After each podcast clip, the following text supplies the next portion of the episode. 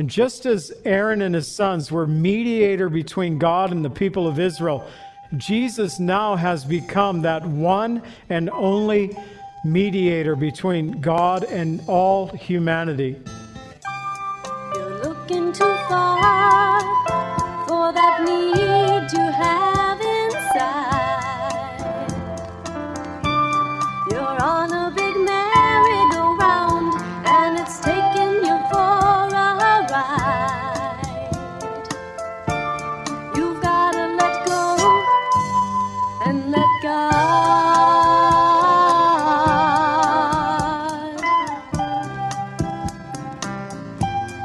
Welcome to the Cleansing Word. We invite you to stay with us as Pastor John Pennell of Calvary Chapel Lake Villa takes us through a verse by verse study from God's Word. Each Monday through Friday, we'll be airing messages to encourage you in your faith that you might grow in the knowledge of our Lord and Savior, Jesus Christ. I hope that you enjoy this broadcast, and I'll return at the close of this teaching to give you more information about our church and how you can obtain a copy of this message. Now, here's Pastor John with today's message from God's Word. do in your life. He can get rid of pain and get rid of strife. All you've gotta do is let go and let God. And we're looking at the building of the tabernacle tonight, or at least the Let go and let blueprints. They haven't started constructing yet. But the blueprints of the tabernacle, I titled this chapters 27 and 28 of Exodus for glory and beauty. And for Exodus 27, I chose verse 20, where the Lord told Moses, You shall command the children of Israel that they bring you pure oil of pressed olives for the light to cause the lamp to burn continually. And so it was hard to uh, kind of glean through chapter 27 and find a key verse.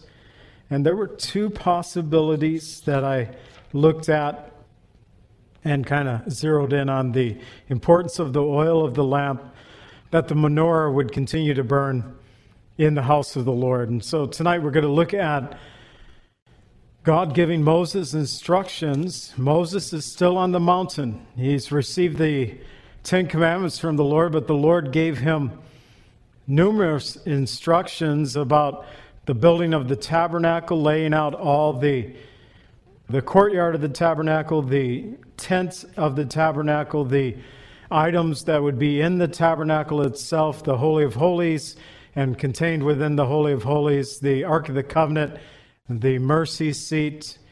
I don't think we've gotten to the altar of incense yet, but we will look at the bronze altar and the tabernacle tonight, and the altar of burnt offerings, and the courts of the tabernacle, and then the care for the lamp, the menorah, all kind of contained in here. And we need to remember as we go through these descriptions, they are a copy of the heavenlies. That's why the Lord continued to say, as we closed out in Exodus 25 40, see to it that you make them according to the pattern which was shown you on the mountain.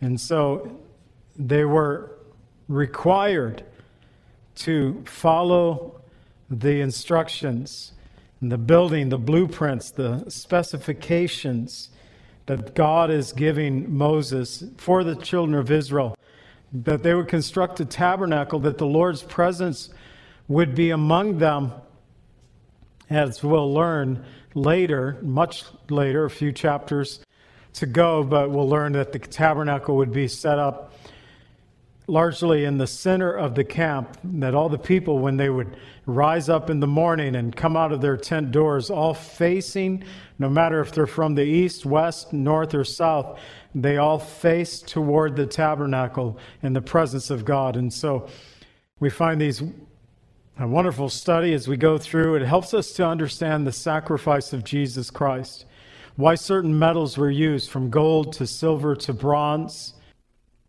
So we finished out looking at the priestly garments, verses 1 through 43. And I titled this chapter, chapter 28, Holiness to the Lord. And this is all about the making of the garment and especially the garment of the high priest, and also the priestly garments of Aaron's sons initially that would serve with him. So the ephod, verses 5 through 14, I'll just read the text. It's the fastest way through it is to read what the word says. And they shall take the gold and the blue and the purple and the scarlet thread and fine linen. Isn't that something? They added now to the blue, purple, and scarlet thread gold thread. And they shall make the ephod of gold and blue and purple and scarlet thread, a fine linen thread, artistically woven. It shall have two shoulder straps joined at its two edges, and so it shall be joined together, and the very f- fancy woven band of the ephod which is on it shall be of the same workmanship woven of gold, blue, purple, scarlet thread of fine linen. Then you shall take two onyx stones and engrave on them the names of the sons of Israel, six names on one stone, the remaining six names on the other stone, according to their birth.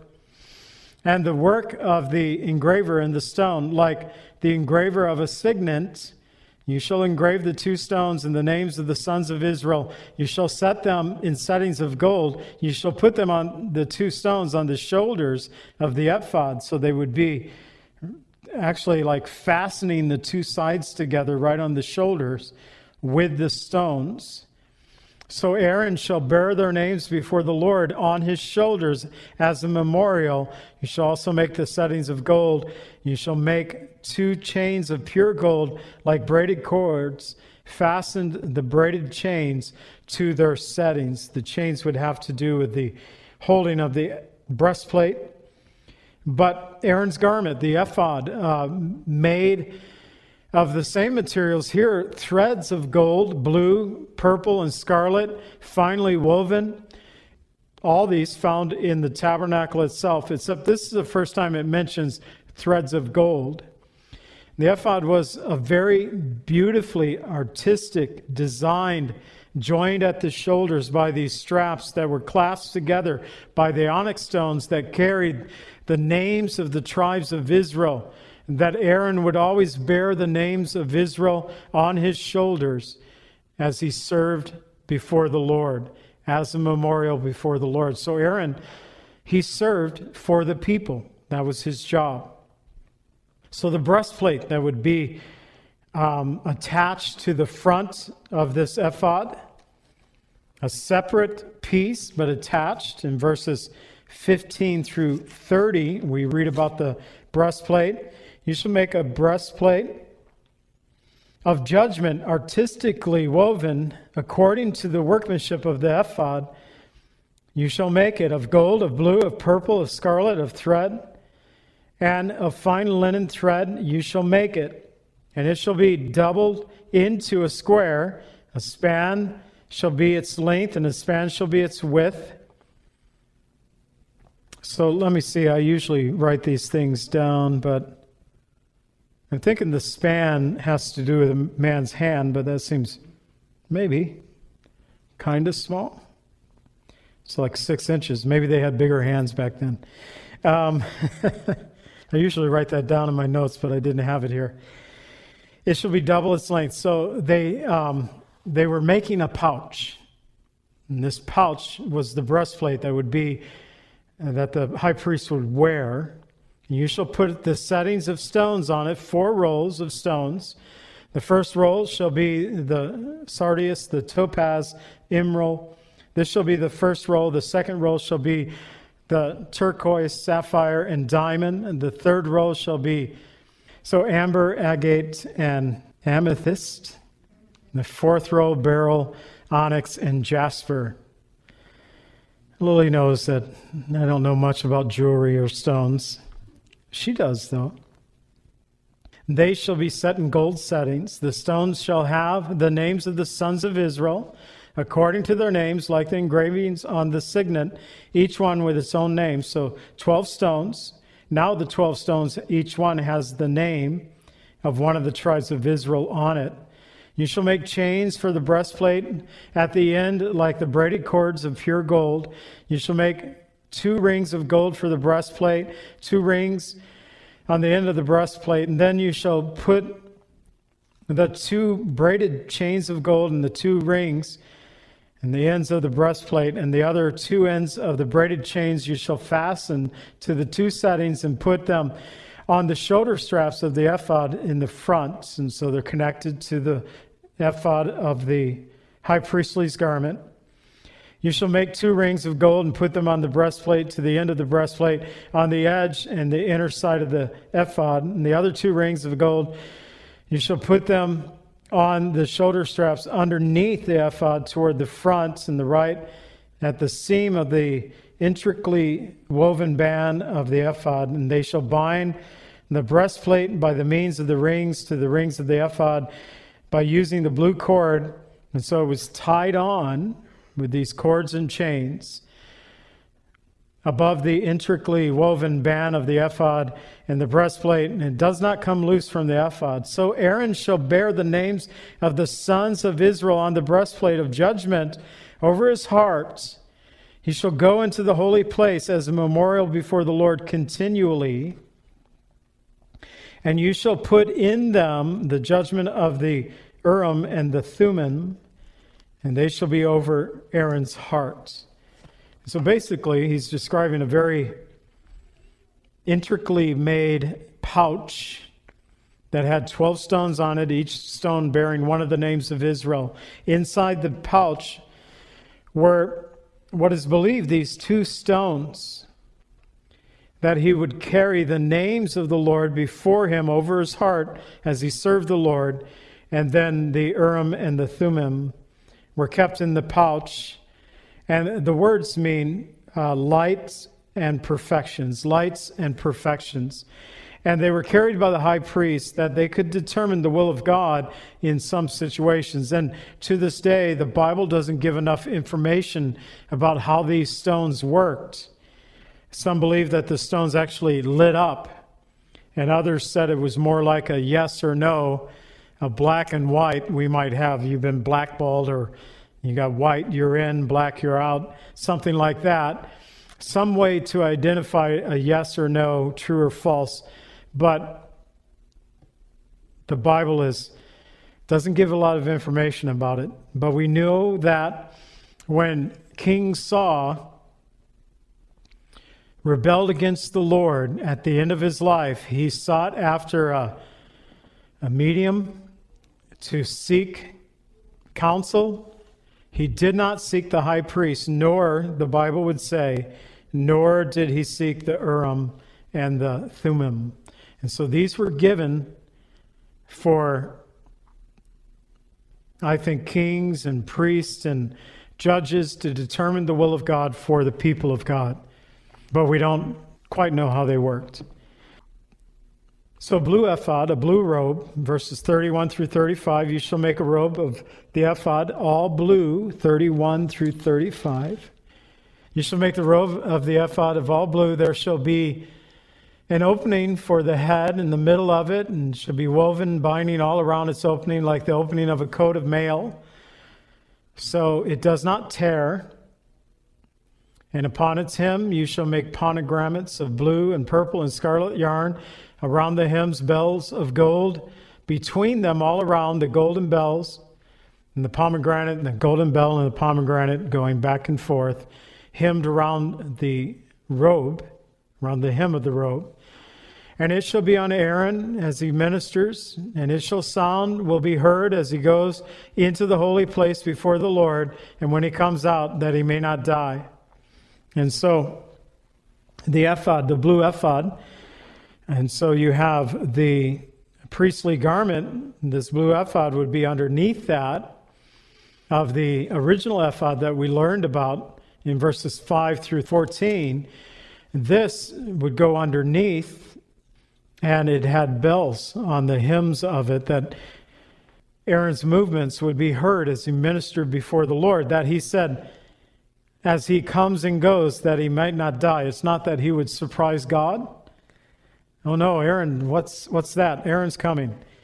No surprise for God, but this was a commandment of the Lord as he ministered before the Lord. So he gave him a turban to wear, verses 36 through 39. And you shall make a plate of pure gold, engrave on it the engraving of a signet, holiness to the Lord. And you shall put it on the blue cord, that it may be on the turban, and it shall be in the front of the turban.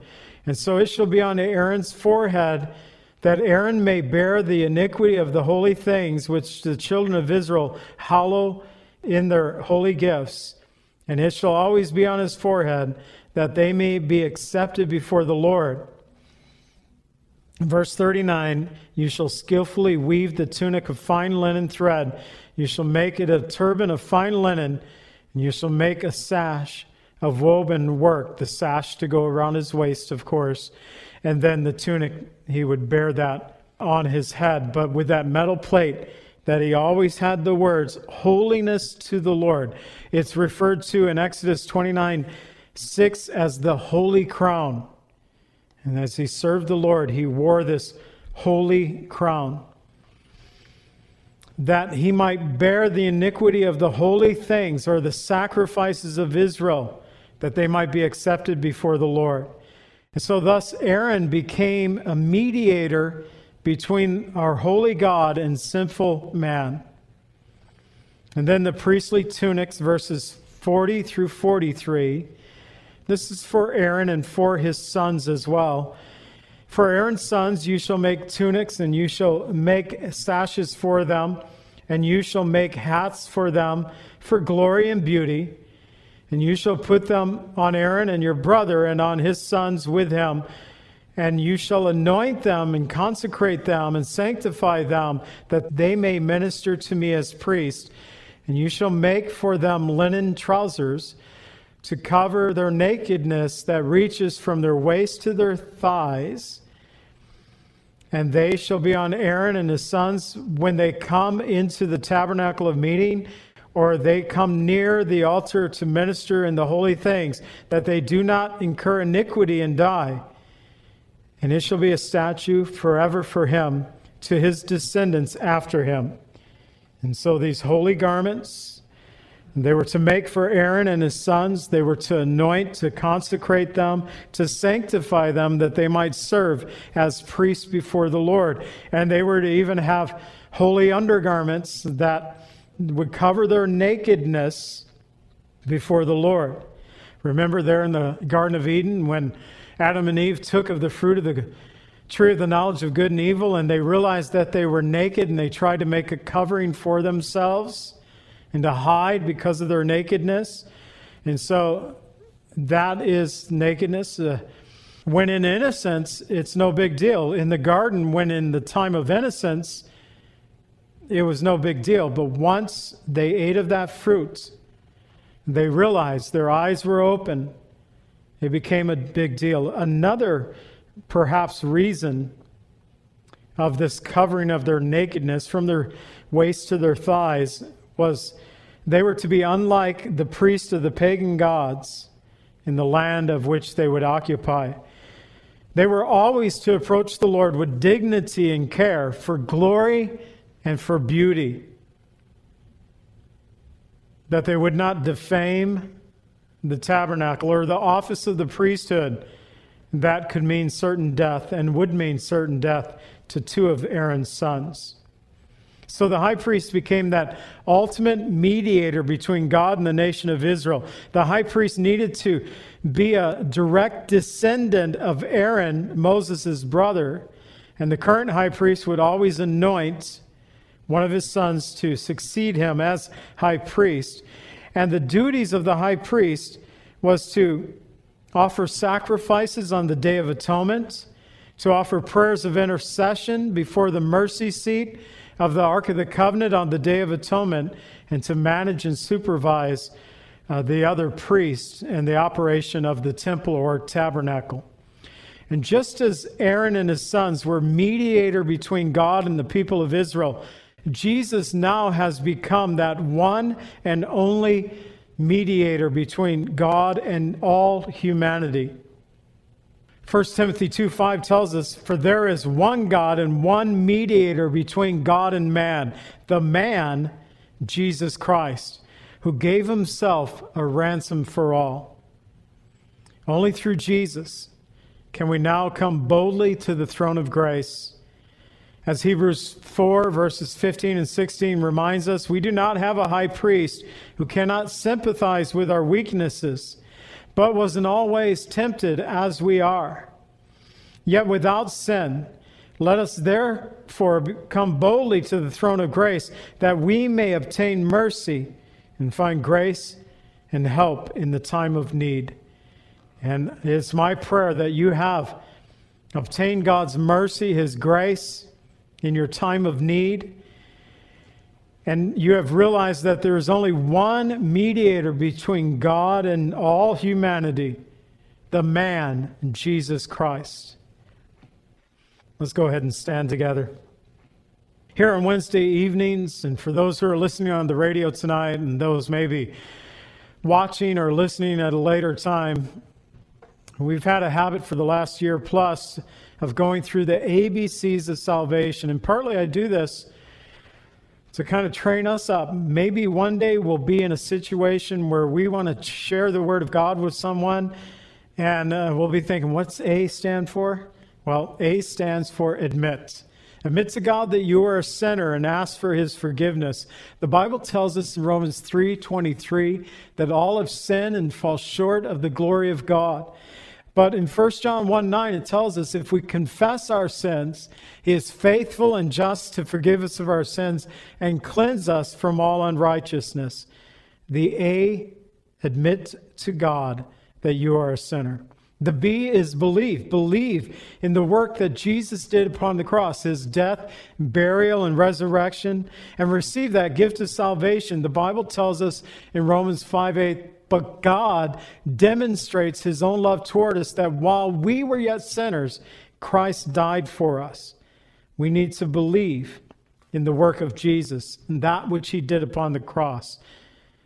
And the C is for confess. Confess your faith in Jesus Christ. Share that faith with others. Romans 10, verses 9 and 10 says that if you confess with your mouth that Jesus is Lord, believe in your heart that God raised him from the dead, you will be saved. For with the heart one believes unto righteousness, with the mouth confession is made unto salvation. Romans 10 13. Whoever calls upon the name of the Lord shall be saved. Those who might need prayer, have questions. If you're here, you can talk to me. If you're listening, Please email us at cclv at comcast.net. We'd love to correspond with you. cclv at comcast.net. Let's go ahead and pray. Father, we thank you for this night, for learning about the tabernacle. These things, Lord, are, are very foreign to us. Um, we can see pictures, and I today I was looking at a book of pictures about the temple and the tabernacle and the priestly garments, trying to get a better understanding of these things. We can go to Israel and see the Temple Institute and see some of these things that have already been reconstructed and are prepared for the third temple to be used in the third temple. But sometimes, Lord, it's hard for us to get a clear picture. But we see a significance in the tabernacle, the three different metals used gold inside the tabernacle, silver and bronze outside. In the courtyard, the bronze specifically dealing with sacrificial offerings and judgment. And we see a connection of all these things to our Savior Jesus, who became the ultimate sacrifice for our sins upon the cross who is the true high priest that serves and mediates in our behalf at the throne of God today, in the true tabernacle of God, which is in heaven. So, Lord, as we go through the construction of these things, help us to gain a better understanding of the work and ministry of Christ, that we might know you better that we might draw closer to you in all things. Bless us, Lord, we pray. In the name of Jesus, amen. I pray that God would bless you and keep you, that his face would always shine upon you and give you peace.